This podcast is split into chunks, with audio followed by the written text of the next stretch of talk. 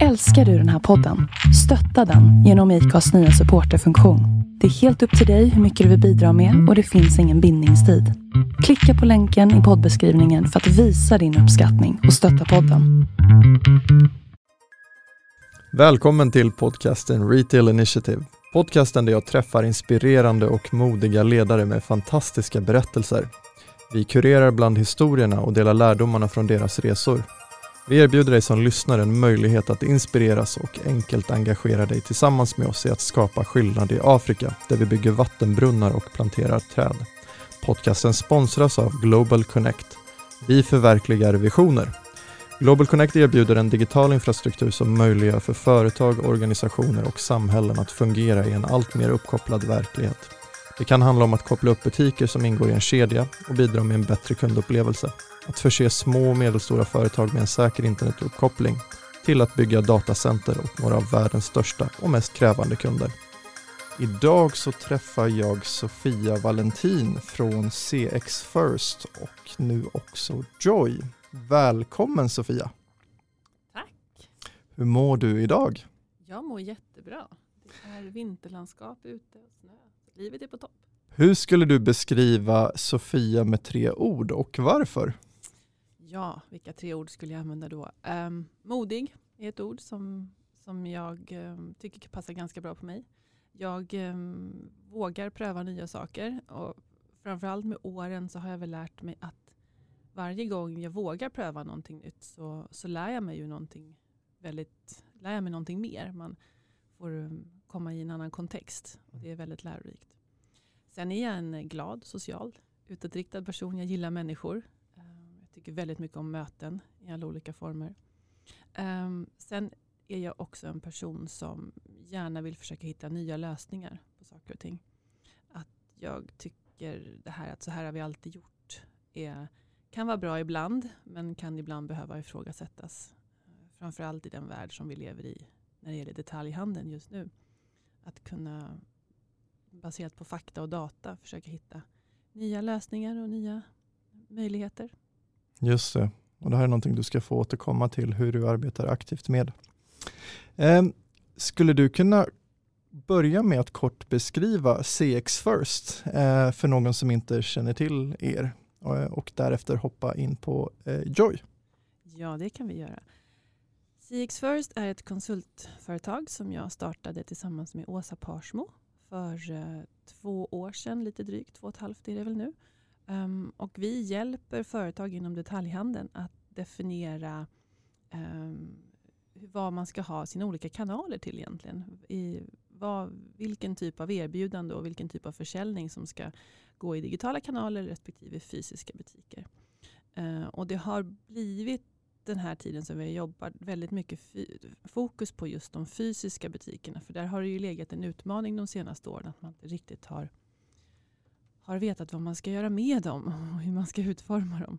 Så vi gör, eh, samlar in väldigt mycket data och kundinsikter och tar reda på vad är drivkrafterna och vad är syftet med att kunder idag eller besökare idag väljer att gå in på en e-handelssajt eller väljer att gå in på en, i en fysisk butik.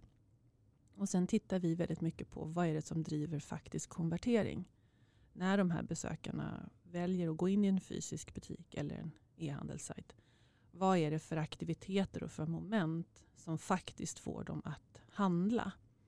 För det här har man historiskt sett eh, de senaste åren lite grann glömt bort.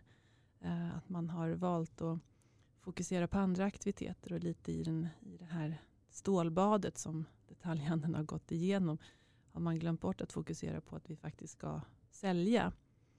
Och när vi gör de här undersökningarna så får vi väldigt mycket konkret fakta och data kring exakt vilka moment det är i utformningen av butiken, i ehm, hur vi, hur vi disponerar våra produkter, i vårt sortimentut, sortimentutbud och i hur personalen arbetar. Så kan vi väldigt tydligt se vad det är som faktiskt påverkar kunderna eller besökarna att handla. Och det som är intressant med det här är att det skiljer sig ju väldigt mycket mellan olika branscher och olika kedjor. Och det kan även skilja sig inom en kedja mellan olika butiker. Allt beroende på då vad kunden har för anledning och drivkraft att komma in i butiken. Så det, det jobbar vi med och det är ju oerhört spännande att få, att, uh, få ta till all, kunna få till sig all den här datan. För vi gör ju otroligt mycket exitintervjuer bland annat och vi frågar kunder som, som lämnar fysiska butiker vad, vad som har hänt inne i de här butikerna. Inte vad de har upplevt och inte så mycket vad de tycker och tänker och känner och tycker om varumärket utan mer exakt vad är det för moment som, som du har upplevt i butiken. Och sen kan vi ju titta då på deras snittkvitton och på om de har handlat överhuvudtaget. Och då får vi ju en väldigt tydlig bild över vad det är för, för moment som, som driver försäljningen. Vad är de vanligaste momenten som kund går igenom i butik? Ja, det skiljer sig lite också. För det som är, man ska ha med sig när man tittar på det här det är ju också att kunderna har ju olika behov eh, när man kliver in i butiken. Och det här är ju någonting som, som vi har, har upptäckt senaste tiden har också glömt bort lite grann. Att det är en, en, en kund kan ju ha väldigt olika behov när han kliver in i, i, i en fysisk butik. Och det påverkar otroligt mycket vad som är, vilka moment som är avgörande i konverteringen. Vi kan prata om en stor kategori som vi gör som vi kallar för produktkunder. Det är de som väldigt tydligt vet att ja, jag behöver ha jag vill ha den nya Harry Potter-boken. Eller jag ska ha ett par svarta sneakers. Eller jag behöver en vit t-shirt. De är ju väldigt självgående och väldigt drivande i sin egen kundresa. Och de har också ett tydligt problem som de behöver få löst här och nu. Ehm, så de kan ju i väldigt stor utsträckning klara sig själva. Det här är ju de viktigaste momenten. Att det finns tillgänglig information och att produkten finns lättillgänglig och man kan titta på den och man kan hitta den själv och man kan se pris och alla storlekar finns och alla färger finns. Och, eh, men en väldigt självständig resa. Så där är det vissa moment i butiken som har jättestor påverkan på hur, vi, hur väl vi lyckas konvertera en produktkund. Sen kan vi ha en helt annat kundbehov och det kan ju vara då en inspirationskund. Som är någon som, ja, jag behöver en födelsedagspresent eller jag vill ha lite nya skidkläder eller jag skulle vilja ha tips på någon spännande resa. Om vi nu kan resa snart igen. um, och en sån, en sån kund har ju helt andra behov. En sån kund kan ju då behöva ha tillgång till mycket mer information, eh, kan ju behöva se produkterna i ett kontext mm. på ett annat sätt än, än bara se ett par svarta byxor eller en skidhjälm. Han, han eller hon kan ju behöva få se det i en, i en outfit eller en komplett garderob eller vad det må vara. Um, så, och då är det ju andra moment som mm. är jätteviktiga i hur vi konverterar en sån kund. Uh, och det här, har, det här är ju viktigt att man vet och att man kan differentiera sig, att man tydligt också har en strategi och säger att vi vet att 75 procent av våra besökare är produktkunder. Ja, hur utformar vi ett kundvarv i butiken som möter dem då? Och hur ska vår personal arbeta? Eh, eller vi har en, en stor dominans av inspirationskunder. Hur jobbar, vi, hur jobbar vi då och hur ska butiken se ut? Och sen får man inte förväxla de här kundbehoven med kundpersonligheter. Eller, det är inte alls det vi pratar om. utan eh, det finns ju, Alla människor är ju unika personligheter. Men, men en, en kund kan ju vara produktkund ena dagen och inspirationskund andra dagen. Um, så det handlar ju ingenting om, om personligheter eller hur man ska bemöta kunder på ett sånt sätt. Utan det handlar ju om behovet. Alltså hur, kan vi, hur kan vi hjälpa den här kunden att lösa hans eller hennes behov? Uh, och då måste man våga anpassa sina upplevelser utifrån det. Mm, superintressant. Finns det några särskilda typer av informationsinhämtning ni gör utöver intervjuer eller hur ser momenten ut för den data ni samlar in? När vi jobbar med fysiska butiker så är det väl, då jobbar vi väldigt mycket med exit-intervjuer. Eftersom um, vi, dels vill vi fånga upp den icke-köpande kunden och den är ju jätteviktig. Den är ju nästan viktigast i det här um, utmaningen vi befinner oss i med detaljhandeln just nu. att Detaljhandeln har ju väldigt låg konvertering. Det är, den ligger ju i snitt någonstans runt, om man inte räknar in apotek och dagligvaruhandel och sånt, så ligger den ju någonstans runt 10 procent. Um, nu har det nog blivit högre under, under pandemin. pandemin. Med tanke på att då har ju folk som då väljer att gå till en fysisk butik har ju verkligen ett, en drivkraft att, att behöva ha någonting. Eh, men om vi tittar till normalläge så är ju en konvertering någonstans runt 10-15 procent i, i detaljhandeln i Sverige. Och, och det säger ju rätt mycket om de människorna. Det är ju väldigt många människor som går in i fysiska butiker som väljer att inte handla.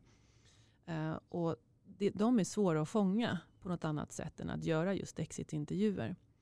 Och sen vill ju vi också fånga upp eh, exakt vilka moment som har skett. Och det är svårt att göra om du får ett mail en timme efteråt eller om vi ringer upp dig eller om du svarar på en enkät online så, så förvanskas den här informationen ganska snabbt. Det är ju färskvara. Så därför behöver vi ha den här väldigt analoga sättet att göra de här intervjuerna på. Då, att vi står och, och fångar folk som, som lämnar butikerna. Men med den stora fördelen att vi då plockar upp framförallt sådana som har valt att gå in i butiken men sen av någon anledning inte har handlat. Och då kan vi ju mappa upp, det är ju oerhört intressant att mappa de här datapunkterna och se vad har skett hos de köpande produktkunderna? Vad skedde inte hos de icke-köpande? Eh, och samma sak då för inspirationskunder och för de här olika kategorierna av kunderna vi har. Så får vi ju en väldigt tydlig karta över exakt vilka moment som, som driver konverteringen hos produktkunder, hos inspirationskunder, hos returkunder, hos click and collect-kunder, um, hos de olika kundgrupperna som vi har. Så det är ju um, på så sätt ett, ett, ett, um, ett, ganska tidskrävande sätt att samla in den här informationen. Men uh, ju, ger ju oss också väldigt exakt och detaljrik, detaljrik information. Är det några särskilda branscher som har um, anammat det här eller prioriterat det här över andra skulle du säga? Nej, jag skulle säga att det här är ganska liksom en, ett ganska ett ämne eller ett område som är intressant för, för dagligvaruhandeln generellt. Nej, inte förlåt, för detaljhandeln, inte dagligvaruhandeln. Dagligvaruhandeln är väl de som kanske inte prioriterar just det här. Just det. Eh, men eh, om vi tittar på mode och böcker och skor och eh, hälsa, skönhet, varuhus. Alla de här är ju, är ju intresserade av att få upp konverteringen i sina i sina fysiska butiker.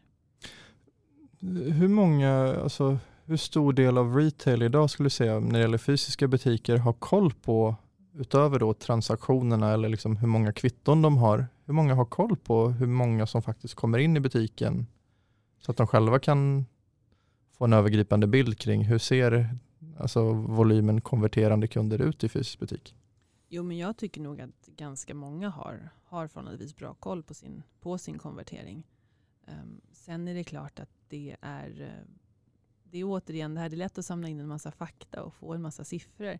Sen är det ju intressant att titta på varför är det som det är då? Om vi nu har en konvertering som är X, vad beror det på? Det är ju den frågeställningen som man behöver, som man behöver gräva ner sig i. Men jag tycker att, att um, detaljhandeln generellt har väldigt mycket bra data och insikter um, som, de, som de kan använda och som vissa använder sig av också. Mm. Och CX First, ni jobbar både i Sverige men även internationellt? Nu, CX First jobbar i första hand i Sverige. I Sverige? Mm. Jag har ju tidigare jobbat ute i Europa och bott, bott i Warszawa i Polen i, i åtta år. Uh, och då drev jag ett, um, ett annat undersökningsföretag där nere. Och då gjorde vi liknande liknande projekt med, med stora internationella kedjor. Eh, och det var väl lite grann där som jag tyckte att det, där lärde jag mig väldigt mycket, eh, väldigt mycket behovet av att beslut måste vara faktabaserade. Att det måste grunda sig på ordentlig data och research. Um, att man inte riktigt kan gå på känsla och tycke och sådär, nu, nu, nu verkar det här trendigt och hippt. Utan att det faktiskt behövde göras gedigen undersökning och data kring, kring de beslut som fattades och de strategier som valdes. Så det var en otroligt lärorik skola att få, att få vara ute i den något tuffare miljön som finns ute i, i världen. Ehm, och sen tyckte jag att när, vi, när jag kom hem till Sverige att det var, intressant hur, hur många beslut som fattades baserat väldigt mycket på reklambyråer, eh, kreativitet och det är ju en styrka i Sverige. Men, men det kan ju också leda fel ibland. Kreativitet är en drivkraft i Sverige och även teknik är ju en drivkraft i Sverige, vilket är jättebra. Men, men det måste vara teknik som faktiskt löser ett problem för kunden eh, och inte bara för att det, nu kan vi rent tekniskt få fram den här superhippa grejen som vi kan eh, sätta ut i alla butiker eller någonting som, som vi tror ska lösa något problem fast man kanske inte riktigt har tittat på hur det skulle hjälpa kunden. Nej, nej jag förstår. Ehm, skulle du säga att det finns några stora skillnader mellan eh, dina erfarenheter från hur man jobbar med det här och utfallet i Sverige kontra din, dina tidigare erfarenheter internationellt? Du sa att kanske något tuffare klimat. Alltså finns det, Eh, fattar vi beslut i Sverige baserat på den datan från den fysiska butiken? Nu nämnde ju du visserligen att vi kanske har mer input här i Sverige från delar av ekosystemet om det är reklambyråer eller andra typer av experter. Finns det några stora skillnader eller tendenser som skiljer Sverige mot omvärlden med hur man jobbar eh, just med det här inom fysisk retail? Ja, men dels kan jag ju tycka i och för sig att, att svensk retail i, i många avseenden är, ligger långt fram eh, och, eh, och vågar prova nya saker. Ehm, sen kan jag väl tycka att man kanske inte alltid är så affärsdriven som man bör vara. Ehm, där är det ju tuffare i, ute i, i världen. Att det är mer affärsbeslut. Och det, ehm, ska vara affärsbeslut som, som kortsiktigt genererar ett resultat. Medan här i Sverige så tror jag att vi har en, en tendens att kanske vara lite mer um, ska säga, um, men, men um, chansa lite mer och, och gå mer på, på känsla och mer på trender än, än att faktiskt ha tagit reda på hur det påverkar vår faktiska försäljning jag tar ju upp de här, nu, nu är det inte så många kedjor som jobbar med det längre, men det var ju en, en tid när det var otroligt hippt att man skulle ha kaféer och juicebarer. Och, och det, är liksom inte, det kan ju vi se från alla våra mätningar att det är ju väldigt få kunder som går in i en klädbutik för att de är sugen på att dricka en kopp kaffe. Då går de ju till ett kafé. Eh, man går ju in i en klädbutik för att du faktiskt har ett behov. Ehm, och har man då tagit reda på som kedja att jo, men våra kunders behov är att dricka kaffe. Ja, fine. Då, då kör upp ett kafé. då. Men det här var ju meningen, men då ska vi ha ett café för då ska kunderna vara kvar här och de ska hänga här och vi ska locka fler kunder. Och vi ska liksom, aha, men hur kommer det påverka i konvertering? Kommer de köpa mer då? då det, ju, det löser ju inte problemet att sälja kläder. Om du inte kan sälja kläder så kommer ju inte ett café att hjälpa dig att sälja kläder. Du måste ju gå till, och där tycker jag att man är duktigare ute i Europa och ute i världen. Att man faktiskt tittar på vad är vårt, vad är vårt faktiska problem.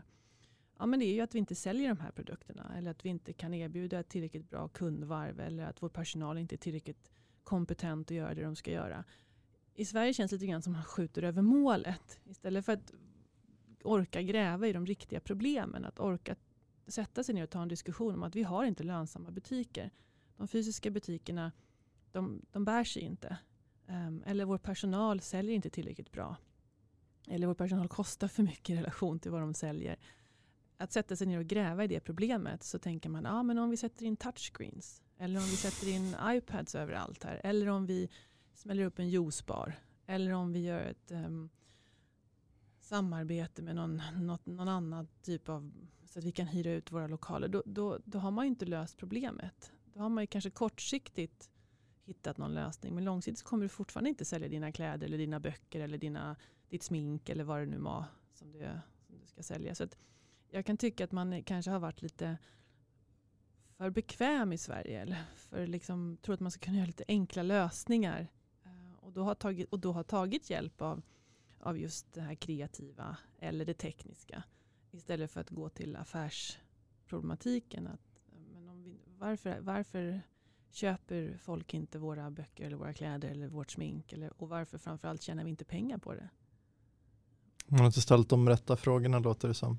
Nej, jag tycker att det har varit um, Och så har vi kanske haft det lite bra i Sverige. Att vi har haft det lite vi har varit lite fat and happy. Så att vi har inte haft kniven på strupen utan då har vi kunnat, det här klassiska, vi ska investera oss ur, ur det här problemet. Och ehm, ja, jag vet inte om det är liksom, gör man bara mer av samma fel sak så kommer man ju inte tjäna pengar ändå i slutändan. Nej.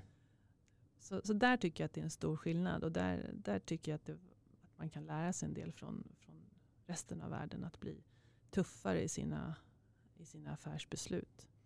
Eh, Medan vi kanske i Sverige är lite mer eh, eh, kreativa, tekniska och kanske också lite mer sentimentala. Att man hänger kvar i att så här, men, det, men vi har alltid gjort så här och vi har alltid haft de här butikerna och vi har ju så bra butikspersonal. Och inte ska vi väl och kunderna vill ju alltid ha det här. Ja, fast om kunderna inte vill att betala för det eller om vi inte får affärsmodellen att, att bära så då blir det ju svårt. Jag tänker på begreppet kill your darlings, men även apropå just det här med kaféer och koncept som man, som man implementerar i sina, i sina, retail, eh, äh, sina fysiska retailbutiker. Ett av de exemplen som jag vet är framgångsrika, vi har ju flera retailers här hemma i Sverige som har testat eh, alltifrån juicebarer till kaféer, men jag vet att Lululemon i USA i och med, och jag läste någon analys kring varför de lyckas just med att integrera eh, nya eh, delar i sina koncept. Eh, och just i och med att de varumärkena som är otroligt duktiga på att faktiskt bygga en livsstil kring sin affär. Där det blir naturligt för mig om jag nu ska köpa Lululemon, nu kanske jag är fel målgrupp, men om jag nu ska köpa Lululemon outfit eh, Eh, så kan jag också testa dem. De har klasser på plats. Jag kan också efter klassen då ganska naturligt köpa någonting att äta eller dricka. Så att om man faktiskt, som du pratar mycket om, hittar behovet och ser att det faktiskt är baserat på det min kund behöver, förväntar sig och så vidare. Ja men då kanske det är en yogastudio du ska ha eller ett café. Men eh, du är inne på det också när vi pratar, eh, vare sig det är teknik eller om det är juicebar eller café eller vad det kan vara. Det ska inte vara där för att mina konkurrenter har det eller för att det är trendigt just nu, utan det måste ju passa det behovet som jag vill lösa för min kund. Ja, men det handlar ju väldigt mycket om att ta reda på just vad, vad, vad är det som driver den här kunden att kliva upp på morgonen, ta på sig kläderna, gå ut genom dörren och gå in i vår fysiska butik. Vad är det, vad är det, varför gör den här kunden det? Och om det då handlar om att den här kunden vill bli, komma i bättre form och bli vältränad och få ett hälsosammare liv och, för att, och därigenom vill gå och köpa träningskläder. Ja, då är det ju perfekt att kombinera det med eh, tips på träningsklasser eller rabattkort på, på gym eller vad det må vara. Eller träningsmaskiner eller den typen, då har man ju löst kundens behov. Men jag tror att det är det där som man lite grann kanske har gått bort sig. Och där tycker jag också att vi befinner oss i ett jätteintressant läge just nu. Det här med eh, att det finns så fantastiskt mycket produkter. Du pratade om här att man ska liksom hjälpa kunden att välja. Och, och där tror jag att butiker och detaljhandelskedjor kommer kunna få en mycket större roll framöver. Att det handlar ju inte så mycket om att, eh, att hitta träningskläder. Det kan jag göra var som helst. Det finns så mycket träningskläder. Men om någon kan hjälpa mig att hitta de som är bra för mig. För att jag vill inte köra liksom, ute eh, tough viking träning. Utan jag kanske mer vill köra inne yoga. Vad passar mig då? Vilken typ av kläder ska jag ha? Jag tror att den, det behovet kommer att bli mycket större och den positionen kommer att bli viktigare för de här detaljhandelsföretagen att ta. Att det handlar inte längre om att sälja produkter utan det handlar faktiskt om att hjälpa kunden att lösa ett problem eller mm. hjälpa kunden att, att må bättre eller lyckas med någonting. Ehm, och där tror jag att vi har väldigt länge, i många år, har det bara handlat om att sälja produkter. Att så här, jag, ska, jag ska sälja de här byxorna eller de, vad det må vara. Ehm, medan jag tror att vi framöver kommer att behöva hjälpa kunden att hitta det som passar han eller henne bättre. Mm. mm. För utbudet är ju så enormt nu. Och jag tänker på det man går in på de här stora e-handelssajterna och så det ska man söka på en vit skjorta. Du kan ju få upp hundra sidor liksom, mm. med bara vita skjortor. Hur sjutton ska jag veta vilken jag ska välja där?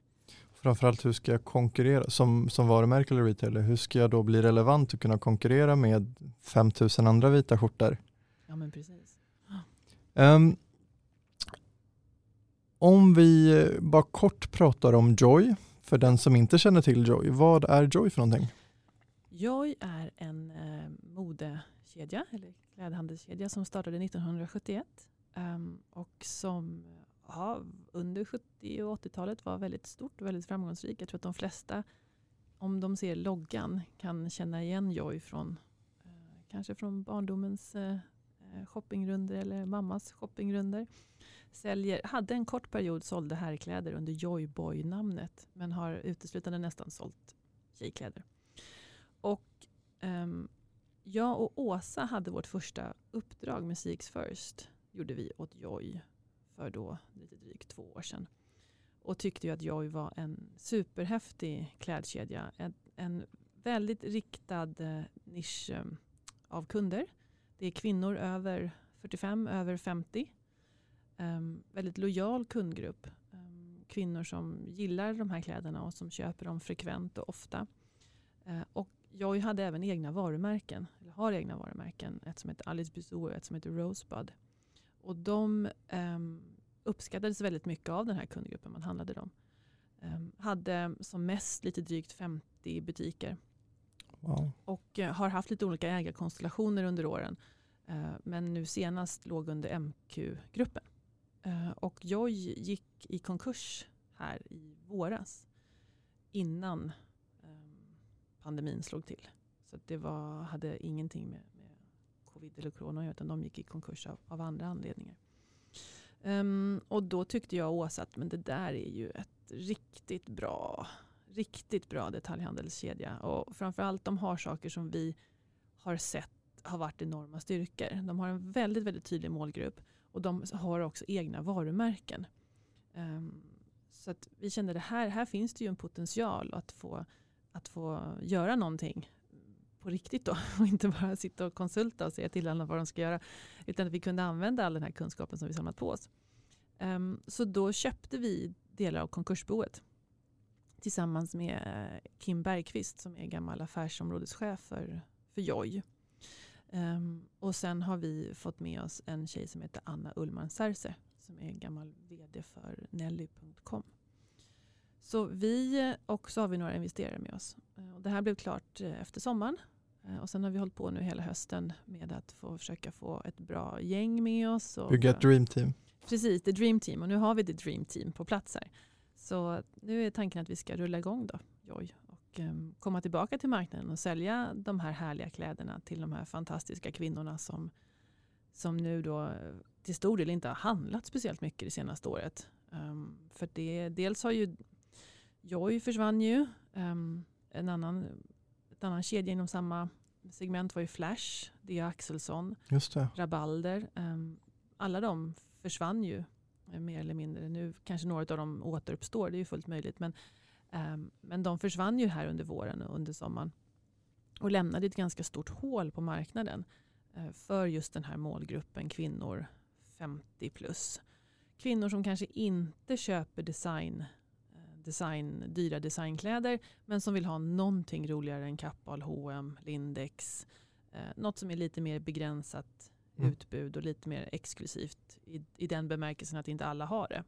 Och framförallt så vill de ha hjälp med att hitta eh, kombinationer som fungerar. De är kanske inte är så intresserade av att köpa ett par svarta byxor men de vill gärna ha en, en snygg garderob eller en, en snygg outfit till jobbet eller någonting sånt.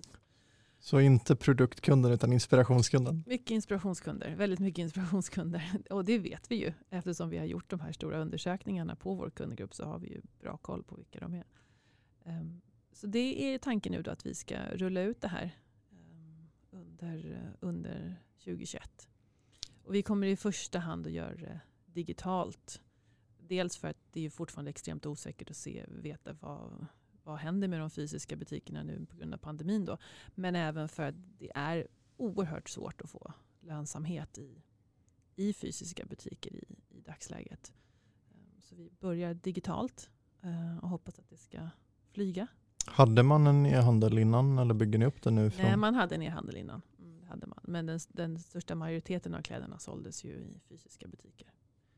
Men där har vi väl haft lite tur tror jag just på grund av pandemin att den här, även den här målgruppen, då, den äldre målgruppen i Sverige har ju blivit väldigt duktiga på att handla på e-handel och har ju lärt sig det nu um, och ser fördelarna med det. Uh, just för att slippa, slippa gå i butiker då, då och vara bland andra människor och kunna få det hemlevererat och sådär. Så, att, så vi hoppas att det här ska tilltala dem. Så när ni väl rullar ut så kommer det vara fokus på online. Det kommer inte finnas några fysiska butiker till start i alla fall? Nej, till start kommer vi inte ha några fysiska butiker utan vi kommer fokusera på e-handel. Spännande. Det ska vi följa med spänning. Det ska bli kul att se hur, hur eh, Joy eh, kommer att återupplivas i ny skepnad. Ja, det ska bli väldigt kul. Det känns, ehm, det är ju väldigt, det är ju otroligt eh, lyxigt får man väl säga att kunna få ha ett, starta med ett väldigt välkänt varumärke. Vi har en, en lojal kundgrupp som, som vi känner och som vi har liksom kontaktuppgifter till och en dialog med. Eh, och kunna få starta om och plocka det gottaste ur, ur en sån här verksamhet är ju, är ju fantastiskt. Och sen kunna starta om utan gamla utan gamla system, legacy. utan gammal historia, men ingen legacy, utan så här, vad behöver vi verkligen ha här och nu? Och ingenting, så, ja, men det här har vi alltid gjort eller det här behöver vi, utan ja, men nu tar vi det som vi verkligen behöver och så bygger man åt andra hållet. Så jag hade nog inte jag hade nog inte dragit igång en klädkedja i dagsläget om det inte hade varit ett varumärke som var känt. För att, att um, börja från början och bygga upp ett varumärke det är ju oerhört tufft. Uh, men i och med att det här Joy ändå är så pass välkänt så, så tror vi att det här kommer att gå riktigt bra. Superspännande. Det påminner mig lite om en av våra första gäster i podden var Hobbex som också gjort en eh, spännande resa med ja, starkt traditionellt varumärke, många fysiska butiker, men som nu på senare tid också gör en reborn där man satsar digitalt först men även använder kanske fysiska butiker i ett annat syfte än vad man har gjort innan. Bra. Eh, jag tänker så här Sofia. Ehm, hur arbetar du med din egna hälsa? Eh, både din fysiska hälsa men även din mentala hälsa. Hur jobbar jag? Nej, men jag tror det är jätteviktigt och jag försöker röra på mig eh, ganska mycket. Har, eh, försöker komma ut, i alla fall springa ut i skogen en gång i veckan är min ambition. Eh, och sen har jag ett, eh, jag gjorde illa ryggen för några år sedan under en tennismatch Eh, och insåg att eh, det här med styrka och muskler är också viktigt. Men då hade jag små barn hemma och hade absolut ingen tid att kunna springa iväg till gym eller någonting sånt. Så då hade jag en tränare som tog fram ett program som jag kunde göra hemma. Eh, och det har jag faktiskt fortsatt med och kör. Och det tycker jag det funkar väldigt bra för mig. För jag har svårt att hitta tiden att, att gå iväg. Det blir, rätt, blir rätt många timmar som går om man ska ta sig till ett gym och så ska man köra ett pass och så ska man hem. och så. Då, då kan man ju racka av de här 40 minuterna lite när som helst egentligen. Eh, men det, och sen vara ute eh, skog, natur är ju fysiskt väldigt viktigt för, för hälsan tycker jag. Och ta de här mikropauserna. Jag, jag tycker jag märker det nu när man sitter hemma mycket på, eh, under pandemin. Nu, att man, eh, jag har varit dålig på, man, sitter, man sätter sig vid köksbordet och så sitter man där hela dagen. Uh, ofta i ett springkläde för man har som ambition att komma ut men det gör man inte.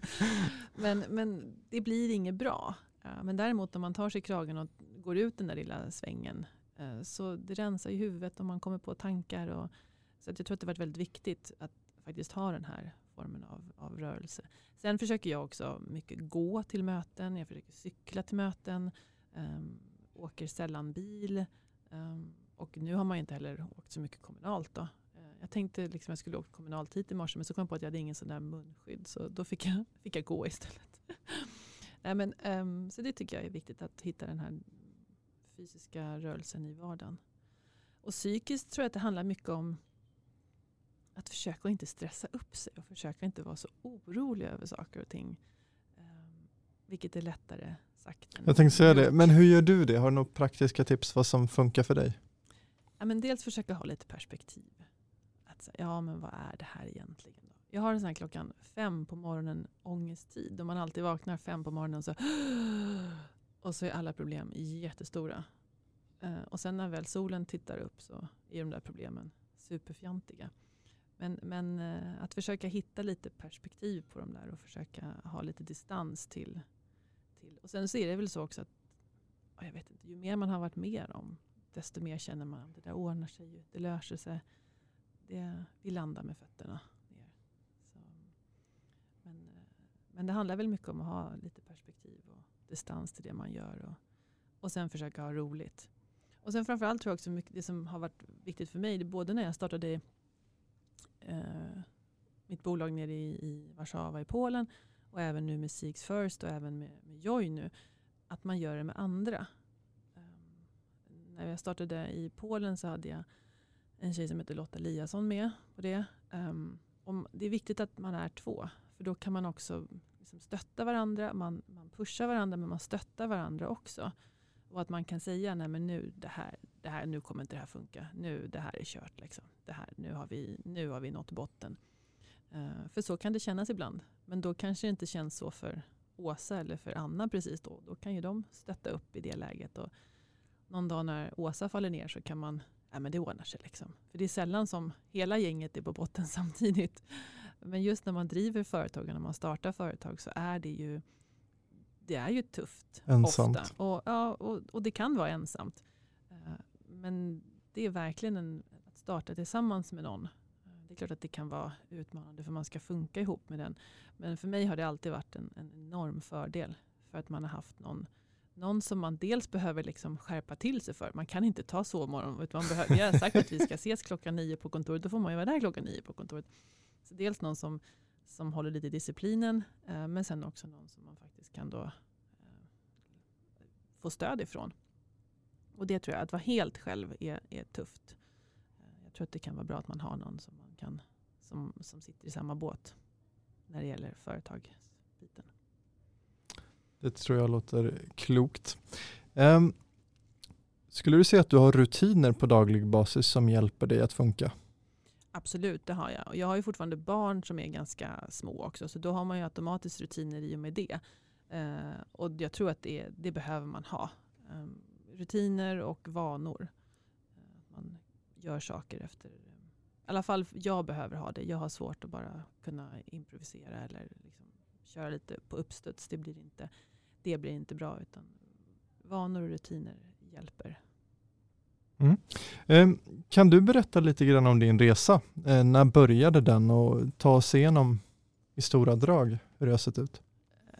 Ja, om vi pratar detaljhandel så började den då i och med att vi flyttade till Warszawa egentligen. Hur kom det sig? Ja, min man blev erbjuden ett jobb där. Um, vi hade aldrig varit i Warszawa, vi hade aldrig varit i Polen. Uh, och rest, liksom våra vänner och sånt drog till Paris och London och, och vi blev erbjudna Warszawa. Jaha, tänkte vi, det kan ju vara spännande, vi har inte varit där. Um, så då flyttade vi dit och då började jag jobba med detaljhandel. Innan det hade jag inte jobbat inom, inom detaljhandeln i den bemärkelsen. Vad hade du för bakgrund innan? Jag hade varit marknads och säljdirektör uh, på lite olika bolag. Uh, jobbat mer med produktion och tillverkning av saker och inte, inte jobbat med handel egentligen alls. Eh, men när, när vi flyttade till, var, till Warszawa så um, insåg jag att det fanns ju otroligt mycket stora detaljhandelsbolag som var närvarande i, i, i Warszawa i Polen. Men det fanns en väldigt låg kunskap och erfarenhet av sälj. Um, de har ju ett kommunistarv och, och där är ju sälj ingenting man behövde jobba med eller man skulle jobba med det fanns det som fanns i affärerna och du som kund skulle vara tacksam att du överhuvudtaget fick gå in i den här affären. Så den generationen som hos oss här, alltså vi som är 40-50 som har den här erfarenheten av den generationen fanns ju överhuvudtaget inte i, i Polen. För då har man ju vuxit upp inom kommunism och, och man kunde inte sälja och man ville inte sälja och man visste inte hur man skulle göra. Eh, och samtidigt så befann man sig i en extremt kapitalistisk marknad nu. Så det fanns ju ett enormt behov av att lära de här kedjorna hur man säljer och vad personalen ska göra. Och då såg vi den möjligheten och började jobba med konsultverksamhet inom detaljhandeln i, i, i, i Warszawa. Och sen var det så att väldigt många av de här stora internationella kedjorna som fanns där, de hade ju en, en, en chef som var från Spanien, eller Portugal, eller Tyskland eller Holland. Och han eller hon var några år i, i, i Warszawa och sen blev han eller hon skickad någon annanstans och ringde och sa du det här som du hjälpte oss med i Polen, kan du hjälpa mig att göra det i Holland eller Tyskland eller Spanien eller Frankrike. Så det blev väldigt snabbt att vi började jobba i, i andra delar av, av Europa också. Dock ingenting i Sverige. Så jag jobbade ingenting i Sverige under de här åren alls utan jobbade bara ute i Europa. Så det var ju väldigt lärorikt att, ha, ha den resan och den erfarenheten. Och sen eh, bodde vi i Warszawa i åtta år. Och eh, efter det bestämde vi oss för att flytta hem. Dels för att det var, ehm, det var, blev ett annat klimat i, i Polen. Det blev en annan, en annan politisk situation. Um, och det kändes väl inte som att det var... Jag ville nog inte att mina barn skulle växa upp i, ett, i, i, den, i det, det, den miljön och den kulturen som fanns där just då. Um, och så mycket miljöaspekter. Det var ju, Warszawa hade ju otroliga miljöproblem och mm. hade ju mhm. jättemycket föroreningar. Och vår yngsta dotter hade eh, svårt astma när vi var där som efter tre månader i Sverige försvann helt. Wow. Så det var sådana saker som de stora frågorna, inte de små frågorna, men de stora frågorna, miljö och hur man ser på människor och jämställdhet och sånt kände vi att nej men här nu är vi lite färdiga. Så då flyttade vi hem och då startade vi Seeks First då, med Åsa. Och sen nu Joy. Det är wow. väldigt kortfattat. Eh, ja, det är superbra. Detaljhandels, detaljhandelsliv. Och vart kom din eh, passion för detaljhandeln ifrån? Men jag tror att den kom ifrån att man såg så mycket försummade möjligheter och en, en ilska över att man blev illa behandlad tycker jag när man går ut i, i butiker och att man såg alla de här missade chanserna.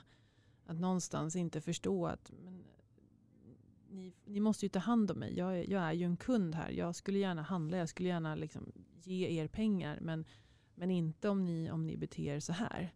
Och sen en, en, den här, det i kombination med det här klagandet. Att ja, men du vet, e-handeln tar död på våra butiker. Och, ja, det, är, vi, mm, det, är så svårt och, och, det är så svårt att få lönsamhet i detaljhandeln. Och, ja, hur ska vi tjäna pengar på det här?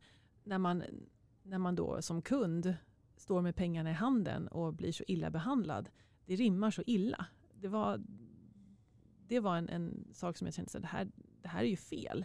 Ni kan inte hålla på och klaga över att ni inte att e-handeln tar död på era butiker eller att ni, när ni inte gör någonting åt det. När ni inte erbjuder oss rätt saker. Man, vi står ju här kunder. Vi, det är inte så att vi inte handlar. Det är inte så att vi spenderar pengar. Det spenderas ju otroligt mycket pengar på konsumtion i Sverige.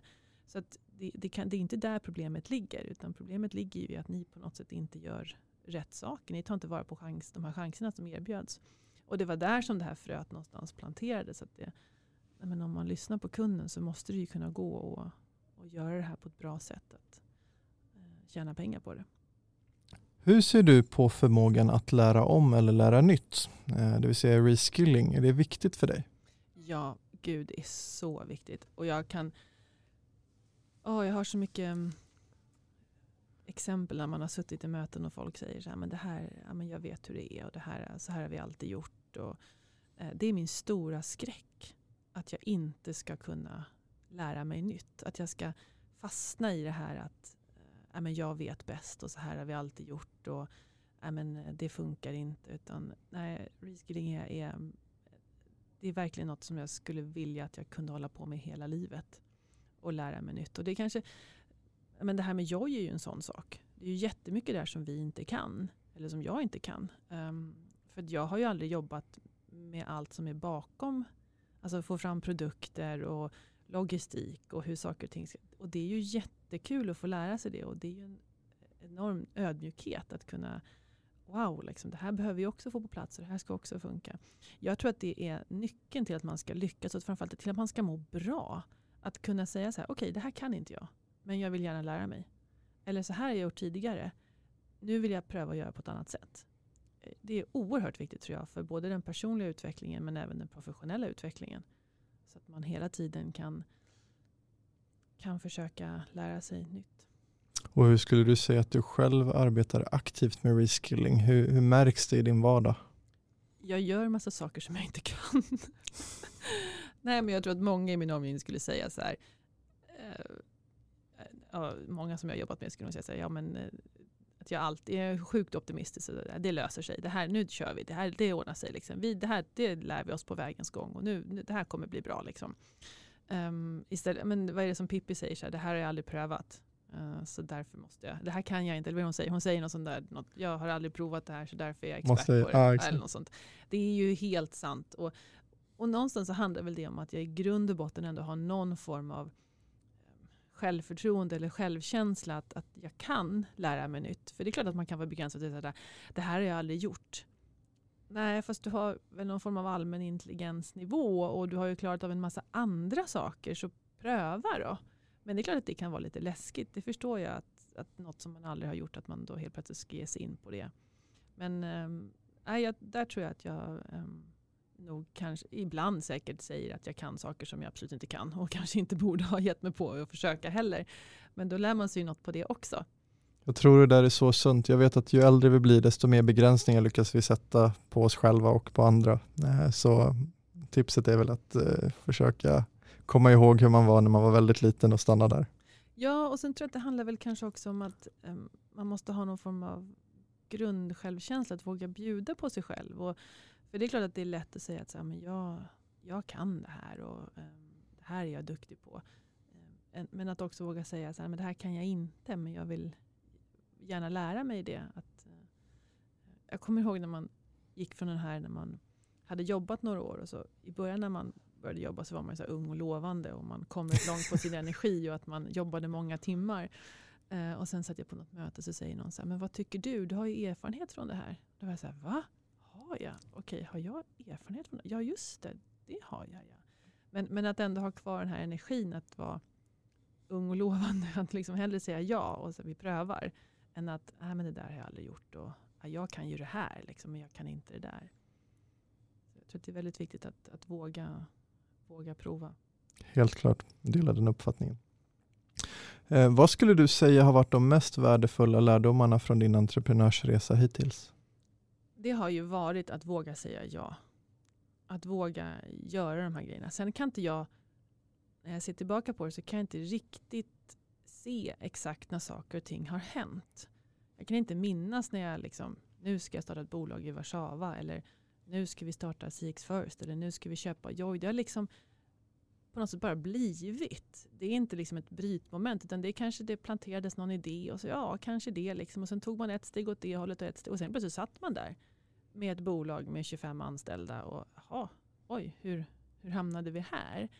Um, men det handlar väl någonstans om att, att faktiskt eh, våga uh, ta de där små stegen. Jag kan förstå att det kan vara svårt att ta ett jättestort steg och men att ta de här små stegen som så sakteliga leder en åt, åt ett visst håll.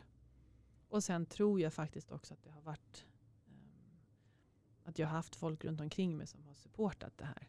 Och att man har gjort det tillsammans med någon har också varit drivande i att det har kommit, att, att det har blivit av.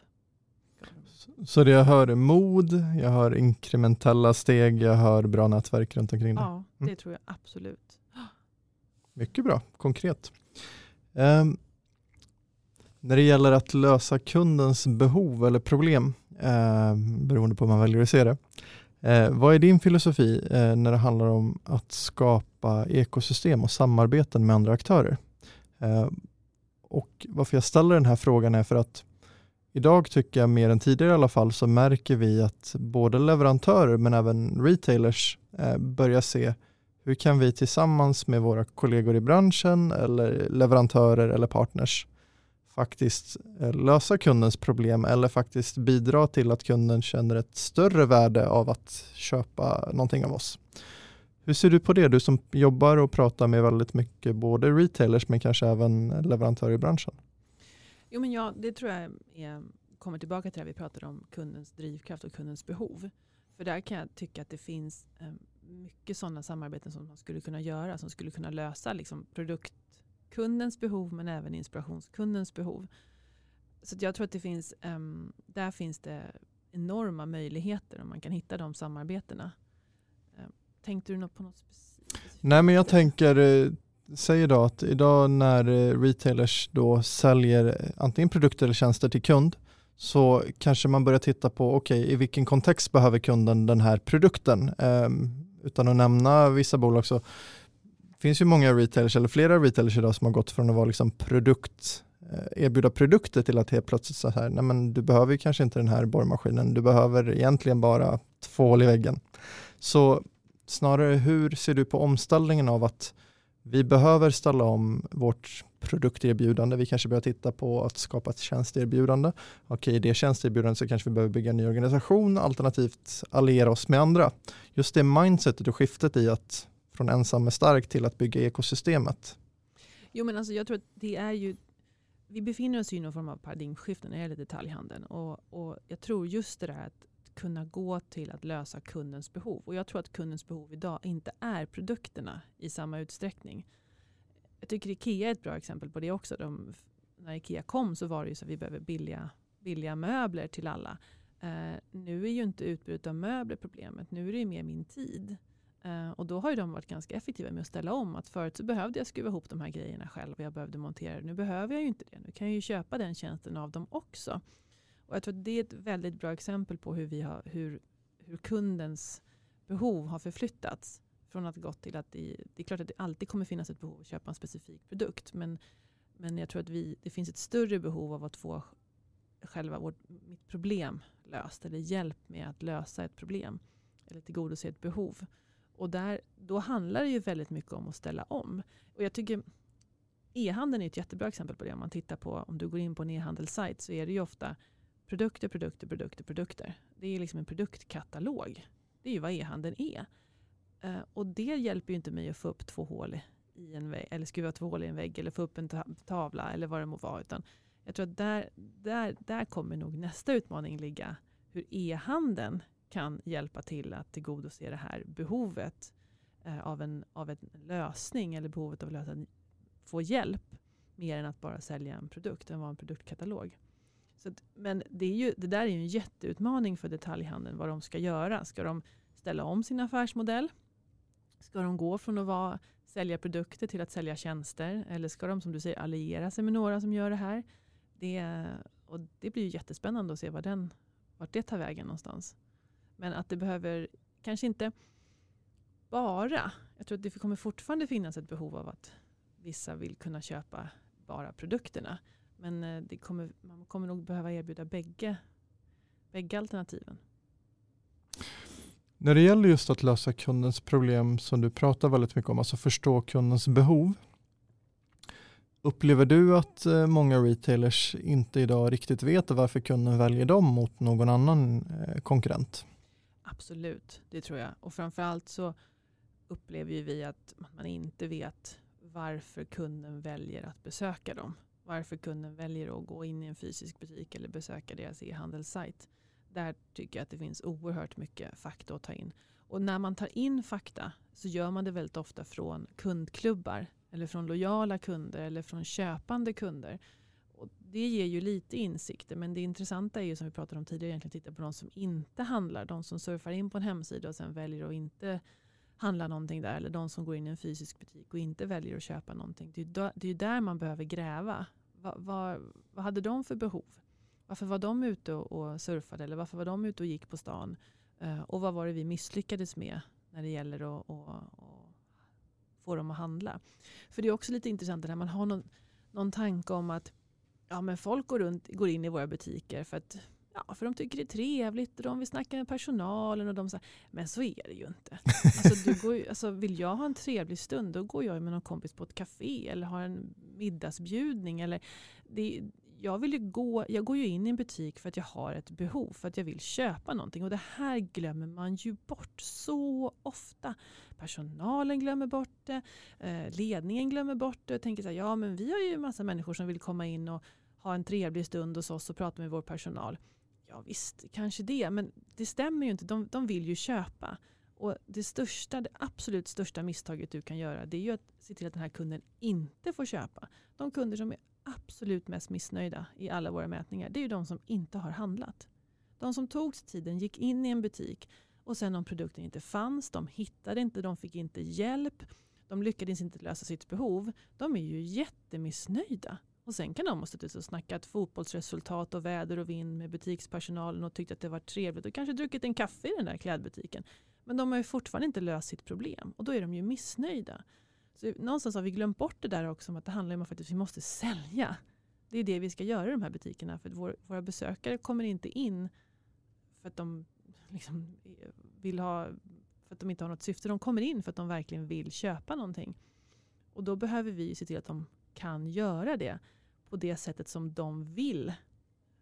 Eh, och där ligger det ju enormt mycket arbete och fortfarande väldigt mycket brist på insikt. Um, du säger någonting väldigt spännande. Alltså, jag tänker på, med tanke på att butikens roll också eh, håller på att utvecklas och förändras för många. Eh, för vissa retailers så kanske butiken blir mindre och mindre en transaktionell liksom, plats. Eh, du pratar om det här säljet beroende på vart kunden vill. Eh, ser du fortfarande att det finns eh, många fall där butiken fortsatt blir en plats för transaktion eller ser du att butiken mer och mer går ifrån det? Nej, men jag tror fortfarande att butiken kommer vara ett ställe för transaktioner. Det är jätteviktigt. För dels tror jag att det är många kunder som faktiskt behöver ha produkter här och nu. Um, som, som behöver köpa någonting idag.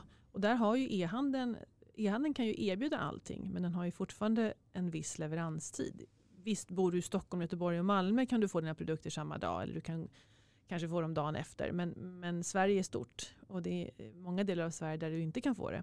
Och där fyller ju fortfarande butiken eh, ett behov. Att jag behöver köpa någonting nu. Och sen också det här tror att det är precis det här som man, som man, som man uh, går fel ibland. Man tänker att butiken ska vara en upplevelse, vi ska bygga varumärke i butiken. Och, ja, det är klart att man kan göra det. Men uh, någonstans så handlar ju ändå den fysiska butiken också om att sälja. Att det är, det är en försäljningsplats, det är en säljplats. Du ska sälja saker där. Um, och det måste man ju komma ihåg. Därför tror jag att butikerna kommer alltid vara transaktionella platser. De ska vara det. Uh, du går bort det om du börjar göra dem till Eh, inspirationsplatser eller eh, um, varumärkesplattformar eller vad det må vara. Utan det, det behöver vara ett, en, en, en, köpplats för alla där så att man förstår att när man utformar butikerna ska man göra det och personalen ska veta om att mitt jobb här det är att sälja.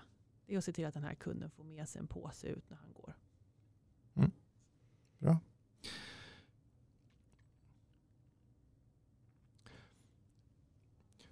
I en tid där allt mer digitaliseras eh, och teknik stöttar och eh, tar sig in både i den fysiska butiken men även i verksamheter. Eh, hur ser du på emotionell intelligens? Tror du att det blir mer viktigt eller mindre viktigt? I vilken form tänker du? Eller vilken... För medarbetare eller för individer. Det vill säga om vi ska kunna konkurrera med algoritmer, robotar, eh, automatiseringar och så vidare. Hur ser du på de kvaliteterna? Men de är väl, kommer vara, jag tror att de kommer vara avgörande framförallt när det gäller um, vad ska man säga, de här kanske mer svårare köpen. Då, de lite mer komplexa köpen. Där kommer det kanske behövas en, en, en hjälp av en, en, person. Och det här som du pratade om tidigare också, det här att kunna um, hjälpa kunden att hitta hitta i alla produkter. Där har vi mycket smarta tekniska lösningar med det här automatiska rekommendationer och kunder har också köpt det här och allt det Men de är ju fortfarande ganska trubbiga. Och jag tror att där har ju personalen eller den här emotionella delen en, en stor betydelse. Att kunna ge en trovärdighet som jag tror att tekniken ännu inte riktigt har nått fram till. Eh, sen är vi på god väg tror jag att man skulle kunna lösa mycket av, av eh, det här rådgivandet Eh, tekniskt också. Men jag tror att framförallt just idag att det kan saknas en trovärdighet eh, när det gäller de här automatiska rekommendationerna eller smarta sakerna som AI-intelligensen och de här. Det, det, det, är fortfarande lite för trubbigt. Eh, och där tror jag att, att eh, då butikspersonal exempelvis kommer att fortfarande vara väldigt viktigt när det gäller att kunna vara en mänsklig röst i att eh, kunna ställa frågor till dig och lära sig lite mer om dig och ta reda på vad du har för behov och vad du har för saker tidigare och utifrån det då kunna jobba med försäljning. Och där har vi ju idag ingen riktigt lika bra teknisk lösning eh, som, som kan vara så, så detaljerad.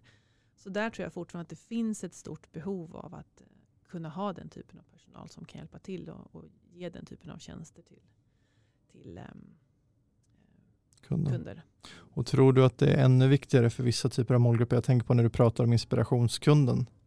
Ja, det tycker jag. Samtidigt så tror jag att det också har um, det är så lätt att säga att inspirationskunden ska man sälja till med personal. Uh, men det behöver ju inte vara så heller. Jag tycker att man kan få, där kan det handla väldigt mycket om produktexponering. Man har jobbat väldigt mycket med att så som man har utformat fysiska butiker har varit baserat på produkter. Här har vi byxor, här har vi böcker, här har vi mascara, här har vi liksom och inte tänkt lösningar. Att ja, men här har du festsmink, här har du um, ja, kläder för jobbet, här har du outfits. Här, du kan ju jobba väldigt mycket med inspiration i hur du exponerar produkterna också och hjälpa kunden på så sätt att säga ja, men det, har du det här behovet, då har vi redan färdiga kit eller färdiga lösningar. Eller då, då exponerar vi produkterna utifrån, utifrån behov mer än utifrån produkt. Um, för om du går runt i väldigt många butiker fortfarande så är det ju produktexponerat. Alltså här har vi kaffemaskiner, här har vi mikrovågsugnar.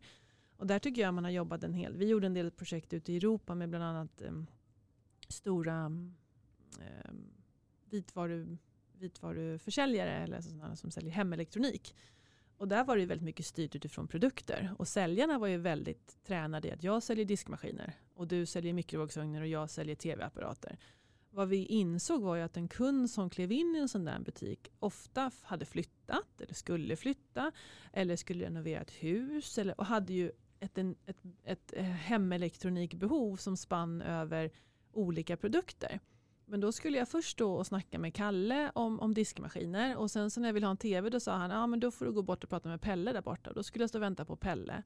Och där gjorde vi ett stort omtag att vi då tänkte om att alla säljare ska kunna lösa kundens hela problem och kunna vara behjälplig i, hela, i alla produkter. Och att vi också liksom hjälpte till att utforma butikerna så att de var mer anpassade efter kundens faktiska behov när han kom in. Ska du flytta eller ska du renovera köket eller ska du köpa ditt första hus eller vad behöver du för någonting? Eh, och det blev ju ett annat sätt att tänka. Ehm, och inte det här otroligt produktdrivna som var produktkategoridrivet som egentligen var tidigare. Då. Eh, och där tyckte jag var ett väldigt bra exempel på när man faktiskt kan, kan tänka om och tänka utifrån kundens behov och inte utifrån hur vi optimerar butikslayout. Och, där, och då, det är klart att för en inspiration, det är ju precis en inspirationskund som har det. Och då, behöver, då var ju butikens utformning lika viktig mm. som personalens.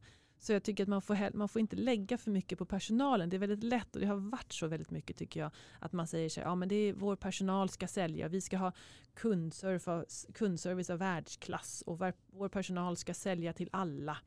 Men så har man inte gjort sin hemläxa i ledningsgruppen och tagit reda på men vad har vi för kunder som kommer in? Hur ska vår personal sälja då?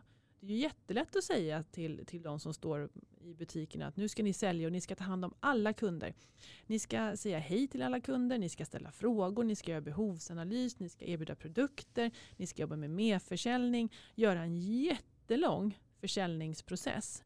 Men om jag står mitt emot en kund som bara vill köpa ett par strumpor, då, då gör jag ju helt fel. Men det här har man ju heller inte hanterat. Man har alltid haft samma säljprocess. Vi brukar göra en sån här tidsresa och tänka att vi åker tillbaka till när man var tio år och gick och handla. Och det har ju hänt väldigt, väldigt lite. Hur vi har utformat butikerna och hur personalen jobbar är ju nästan likadant nu som det var för 30, 40, 50 år sedan. Men du har helt andra kunder framför dig. Och så har man piskat på framförallt personalen då att nu ska vi ha den här enorma, man har tagit in säljkurser och man har gjort säljprocesser. Vi ska ha långa omfattande eh, säljsteg och man ska gå igenom alla de här med varje kund. Eh, och samtidigt som du drar ner personaltimmarna, man har inte råd att ha personal. Och sen skickar man ut massa mystery shopping och massa kontrollanter som, ska då, som skäller på de här säljarna att de inte gör det de ska göra. När det är helt orimliga krav och dessutom felaktiga krav som man lägger på. För då säger man till säljaren att ja, men du, du behöver göra, ställa de här frågorna, du ska jobba med de här sakerna, du ska säga hej, du ska göra alla de här momenten. Eh, men det är inte alla kunder som vill ha det. Vissa kunder vill ju ha det, men produktkunderna de vill få ett hej, självklart, och bli trevligt bemött. Sen vill de gärna få tips om en kampanj som är just nu, men sen vill ju de bara hitta sina grejer och dra. Medan jag som inspirationskund, ja men jag kanske behöver få lite frågor och en behovsanalys och få lite hjälp. Men då har man behandlat alla kunder likadant. Ehm, för att man inte har vågat differentiera sig, man har inte vågat göra den här hemläxan. Och där är det ju otroligt viktigt att kunna ta reda på då. Vad har vi för kunder som kommer in? Vad är det för behov som, som driver dem? Vad är det som konverterar? Vad är viktigt för våra produktkunder? Jo men det är att de hittar produkterna själva, att det finns en passande kampanj just nu, att de får ett trevligt hej och att man frågar om de är, vill vara medlemmar i kundklubben i kassan. Ja det kanske är de momenten. Då ska vi ju göra dem. Medan om det är en inspirationskund, då handlar det mycket mer om att hjälpa till och ställa frågor. Och då kan vi också prioritera säljarnas tid. Då kan vi också hjälpa säljarna i butiken att säga, okej okay, vet ni vad, en sån här kund, där är det okej okay att vara snabb. Där är det okej okay att bara liksom snabbt lösa problemet och skicka dem till kassan, för det är det de vill.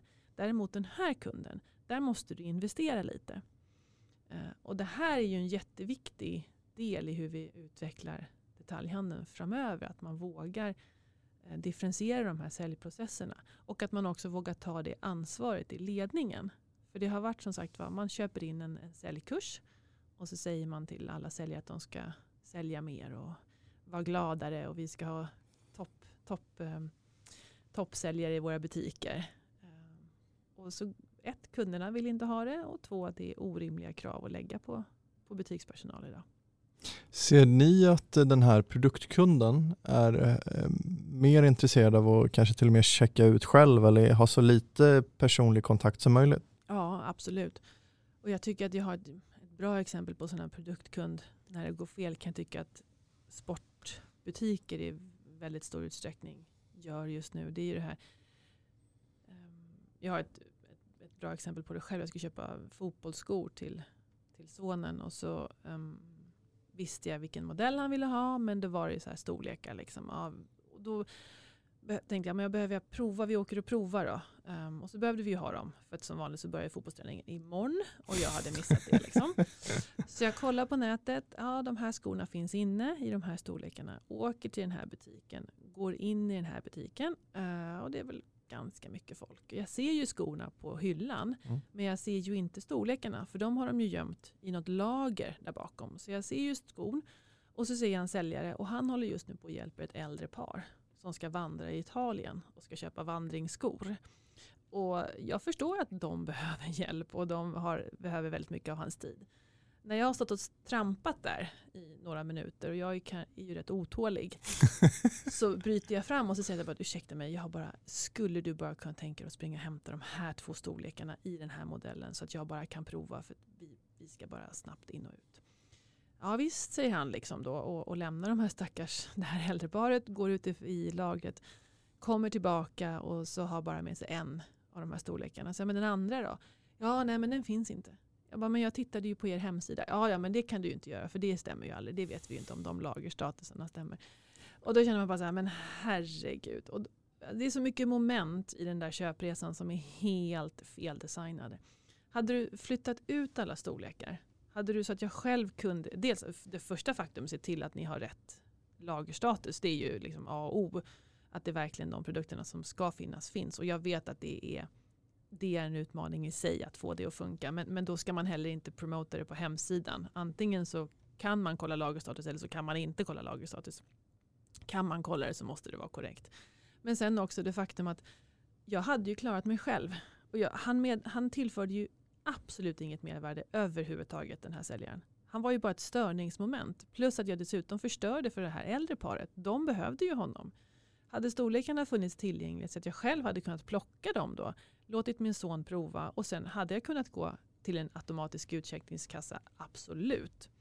Det hade ju varit det hade, att gå till en kassa med personal eller med automatiskt hade ju vare sig gjort till eller från i det här fallet.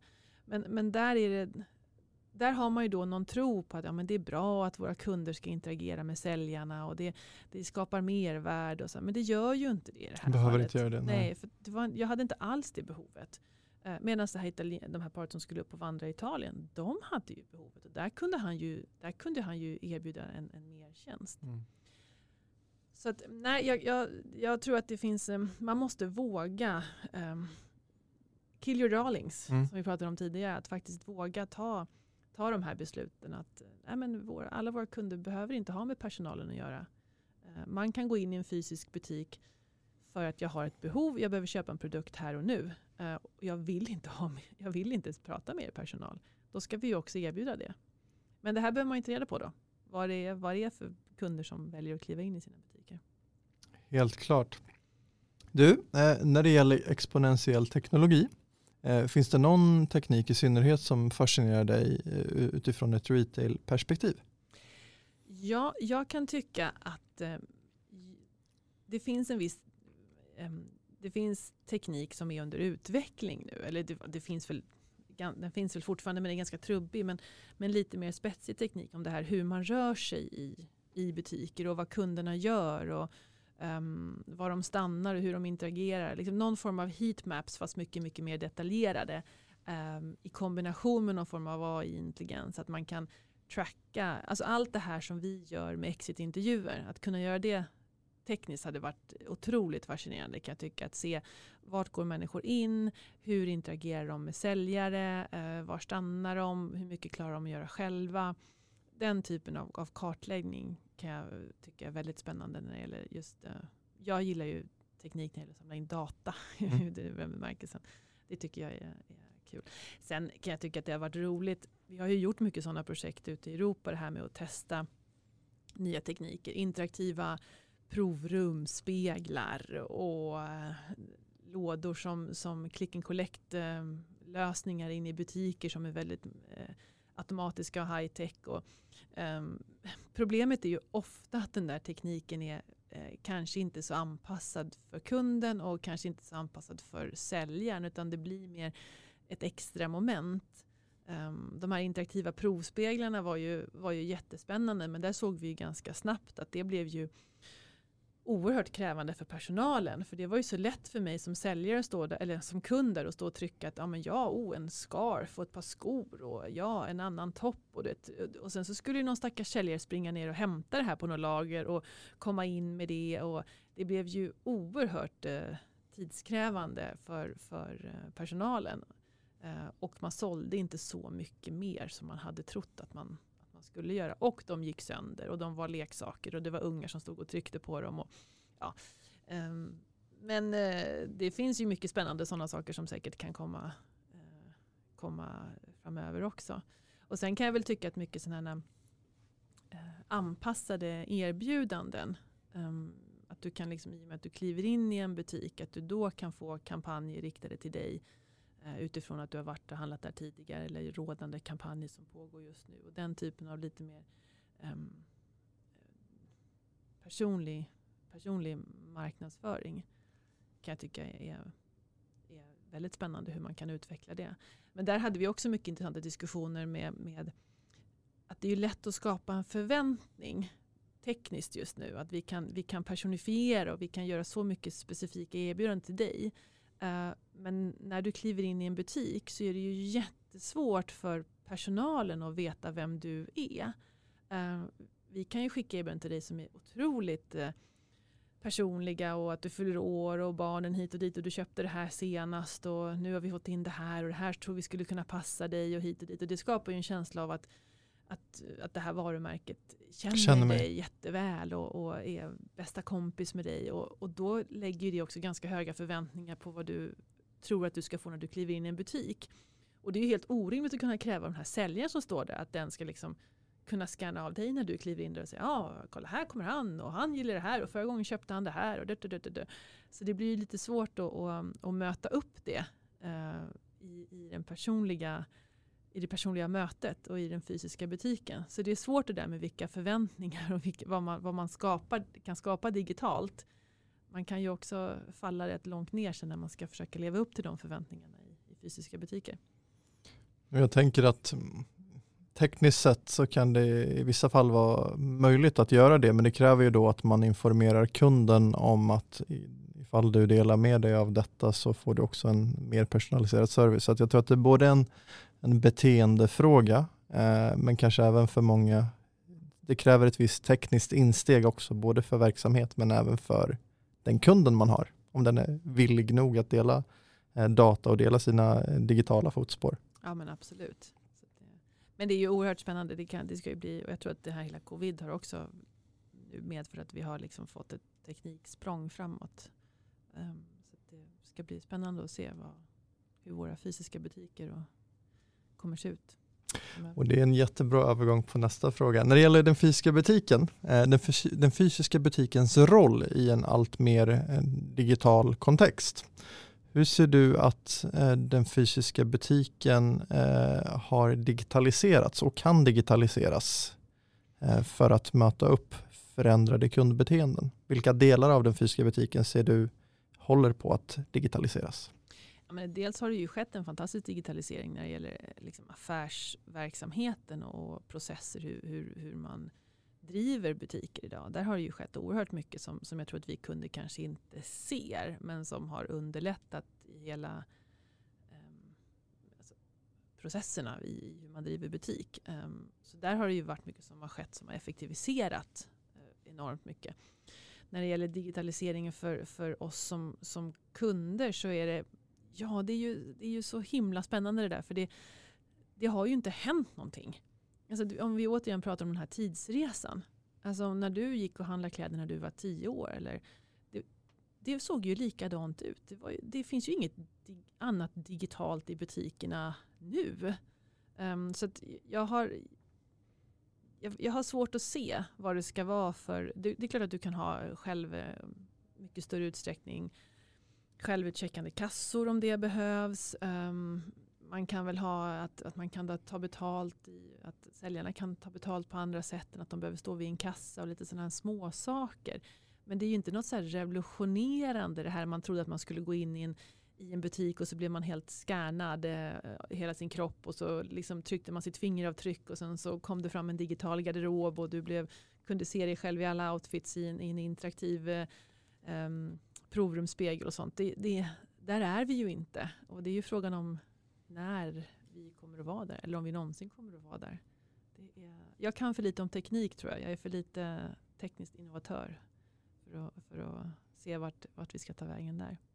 Men det du säger är att det har skett egentligen väldigt, väldigt lite de senaste decennierna kring hur butiken har utformats. Ja, jo, men det har ju, det har ju, det har ju verkligen, grunden är ju densamma. Du har ett par provrum, du har en kassa, du har um, kläder som ligger eller om, du har, eller om du säljer böcker eller smink eller vad det kan vara. Det är, de är utformade på samma sätt, man jobbar på samma sätt i dem, personalen utbildas på samma sätt. Um, och då har ändå våra behov ändrats oerhört mycket. Uh, och våra, vår, våra krav har ju ändrats jättemycket. Um, så att, eh, butikerna har ju inte riktigt. Men för att butiken, jag tänker på det du jobbar med och din expertis och bakgrund, för att butiken då ska ge sig själv bättre förutsättningar för att både kunna samla in data, för att både egentligen kunna stötta kundens förväntan. Om kunden nu också då förväntar sig att kunna jämföra sin butiksupplevelse med hur det var när den var inne på mobilen eller på hemsidan eller med konkurrenterna. För att kunna göra allt det där för att, eh, som sagt för retailen också för att kunna samla in data, förstå kunden, så känns det som att butiken då också behöver ha mer teknik och tekniken behöver kanske inte, som jag brukar prata om, vara kund, alltså kundfrontad utan det kan vara teknik för att samla in data för att kassorna kanske är i ett nytt format, om det är paddor eller om den är i ett, ja. Så att, tror du att teknik i sig ändå blir viktigt för att butikens roll, om det handlar om att samla in mer data eller tillgodose ett nytt behov, blir viktig, viktigare framåt än vad den är idag. Jo men det tror jag absolut och jag tror någonstans att framtidens butik behöver kunna möta en produktkund och en produktkund kommer in och säger jag behöver ha det här här och nu. Och, och en produktkund vill kunna ha tillgång till alla färger, alla storlekar, alla modeller. Uh, och det kanske inte våra fysiska butiker faktiskt de facto kommer att kunna ha i, i, i lager. Så där tror jag tekniken kan möta upp och säga okej, okay, vet du vad, prova de här eller, och skulle den här inte finnas så kan du få den hemskickad inom eh, ett par timmar eller väldigt kort leveranstid. Då, för produktkunden behöver ju sin produkt här och nu. Men så där, där tror jag att det kan finnas ett, ett, ett, att tekniken kan hjälpa till att lösa och framförallt där kan tekniken hjälpa till att lösa betalningssystemen. Det här med att det har vi ju sett i, i många fysiska butiker att du har en kassa och den blir lite grann som en snuttefilt. Man går och ställer sig där bakom. Eller eh, om jag står och hjälper dig i provrummet och så ser jag att någon kommer in och ska bara köpa strumpor. Då måste jag ju lämna dig i provrummet, gå bort till kassan, ta betalt och liksom. Kunde jag då ha en mobil betallösning i fickan så kunde ju du som komma fram till mig där vid provrummet och så kunde jag ta betalt för dina strumpor och tipsa om kampanjen och säga tack och hej och så kunde du gå ut där. Så där tror jag att, att det finns digitala hjälpmedel som kan effektivisera oerhört mycket. Men som du säger, som kunden kanske inte riktigt kommer att uppfatta. Förutom att det kommer bli en härligare och bättre upplevelse.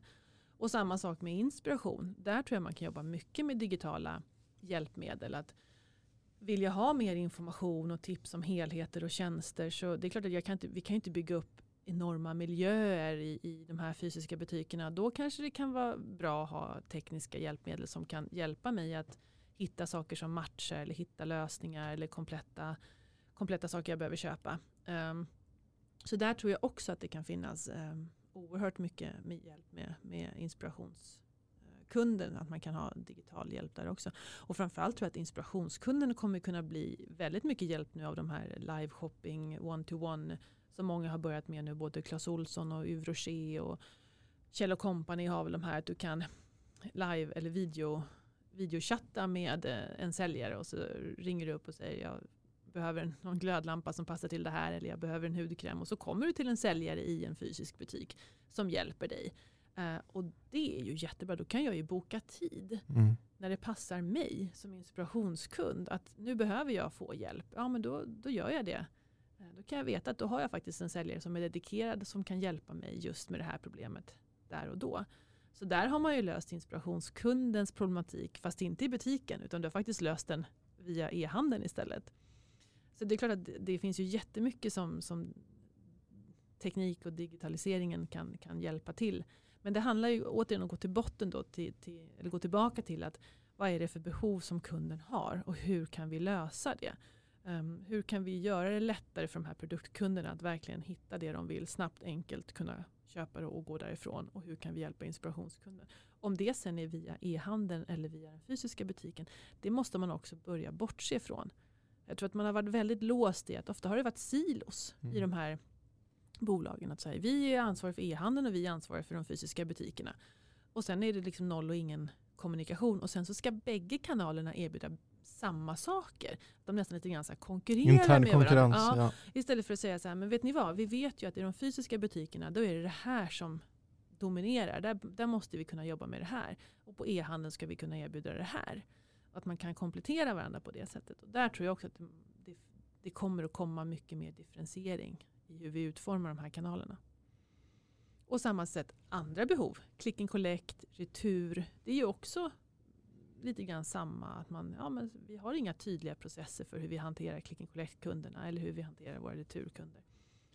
Men att man behöver, vad är det som, varför väljer kunderna att hämta en, komma in i butiken och hämta ett paket? Vad är drivkraften bakom det? Är det för att det är gratis? Ja, ja, då vet vi det. Är det för att det ska vara snabbt och enkelt? Ja, då behöver vi ha en process som hanterar det. Är det för att de vill prova och få hjälp? Ja, då behöver vi liksom designa processen utifrån det. Men återigen, där är det ju väldigt få som vet som tar reda på varför väljer man click and collect. Varför väljer våra kunder det leveransalternativet? För man läste att man borde ha det. Och så har man click and collect och sen så ja, blir det inte så mycket av det. Om vi pratar lite Amazon. Hur tänker du kring Amazons intåg i Sverige och vad är dina tankar om deras resa so far? Men där är ju Sverige helt outstanding. Att vi är så duktiga på e-handel. Vi har så, haft e-handel så länge och vi har haft vi har så bra e-handelsföretag. Eh, och då är ju inte Amazon de är inte, de är inte lika bra. Liksom. De är inte upplevelsemässigt när man, när man går in och tittar på, handlar på deras hemsida så är den ju inte alls lika enkel och snygg och intuitiv att förstå som många av de e-handelssajter som vi har vant oss med i Sverige.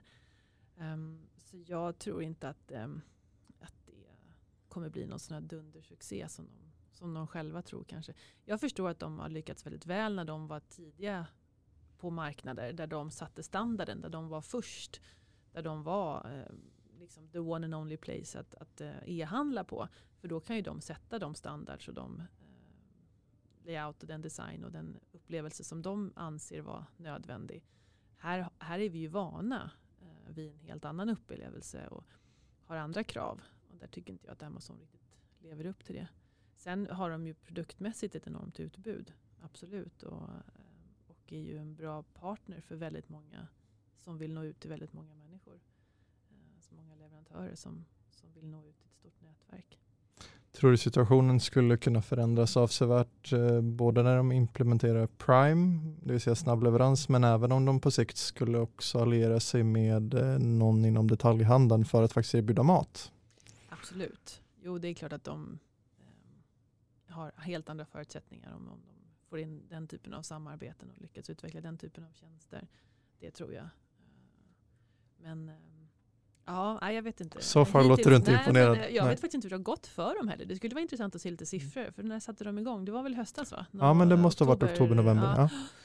Ja. Um, jag har faktiskt inte sett några siffror, men det skulle vara lite spännande att se hur det, hur det går för dem. Um, och hur, de, hur väl de har lyckats. Mm. Sen har de haft, de hade det var väl bra timing i och för sig då, i samband med covid att de bestämde sig för det här. Men, nej, jag, jag tycker att där är vi. Där är vi. Jag tror att vi har högre krav Norden på vad vi förväntar oss från e-handelssajten, vad de levererar. Vi är bortskämda. Ja, eller ja, nej, vi är inte bortskämda. Vi, är, vi vet vad vi vill ha.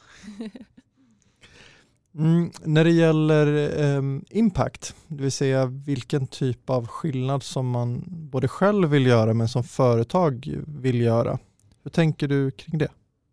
Um, Ja, men där tänker jag att det är oerhört viktigt att man, att man äh, återigen då har, det kommer vi tillbaka till vad kunderna vill ha, men att man möter upp dem på rätt sätt. Att man, den, den impacten som man gör faktiskt är den impacten som kunderna förväntar sig att man, att man ska göra. Um, och, och, så det handlar ju om erbjudandet egentligen, vad du, vad du har för erbjudande som du vill gå ut med.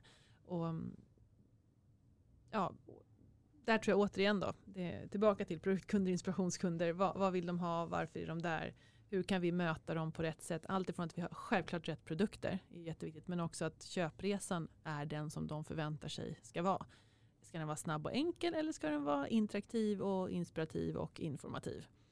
Um, och det, det, det, är på så sätt du kan göra skillnad. Du kan inte bara göra ett av de här. Du kan inte bara säga att vi har produkten och så är vi happy med det. För då gör du ingen impact alls. Utan du behöver faktiskt ha de här, det kompletta erbjudandet. Tror du att det blir viktigare idag för kund eh, att det bolaget de köper en produkt eller en tjänst ifrån också tar ett ansvar eh, utöver den faktiska leveransen? Det vill säga, jag vill köpa en glass från en glassleverantör som också tar ansvar för miljön, för sina medarbetare, för...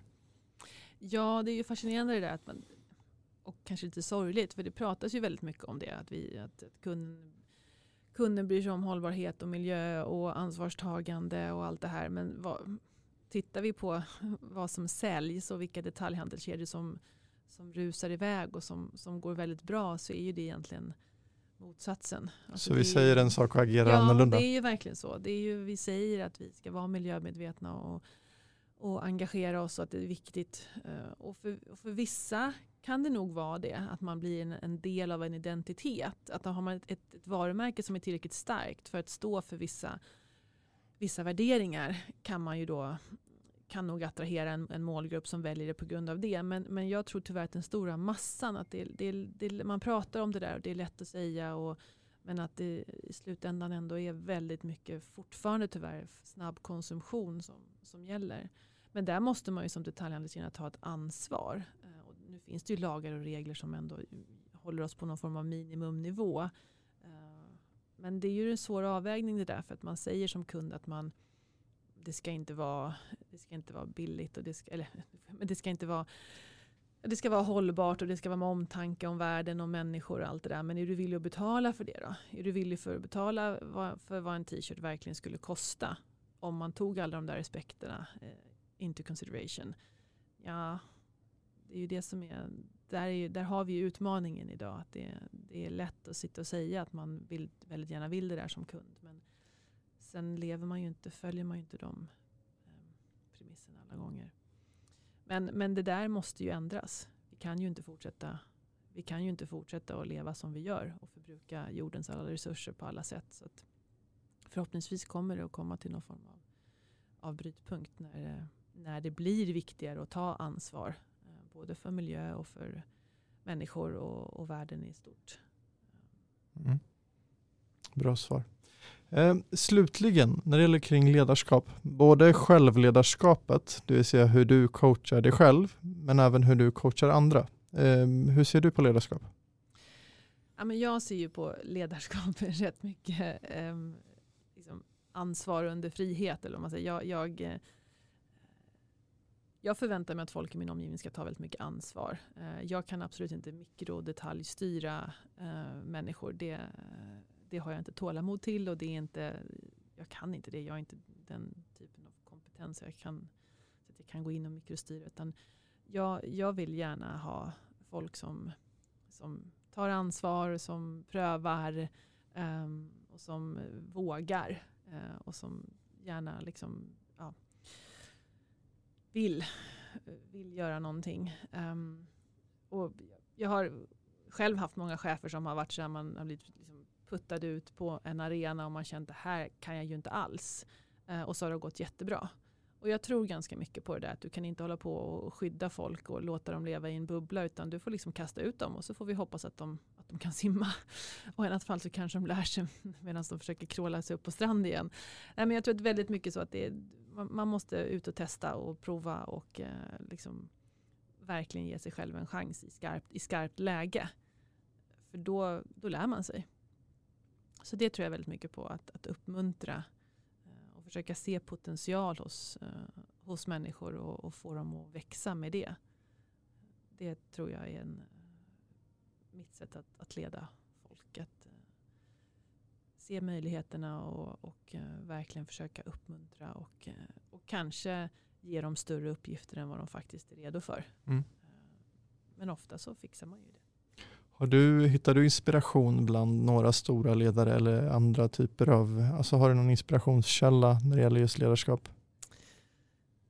Um, ja, alltså jag har ju många människor runt omkring mig som, som har inspirerat mig genom, genom åren. Och, um, vi har, vi hade, när vi var i Warszawa i Polen så hade vi en ambassadör där nere som hette Staffan Herrström. Som var, nu är han eh, Sveriges ambassadör i Turkiet.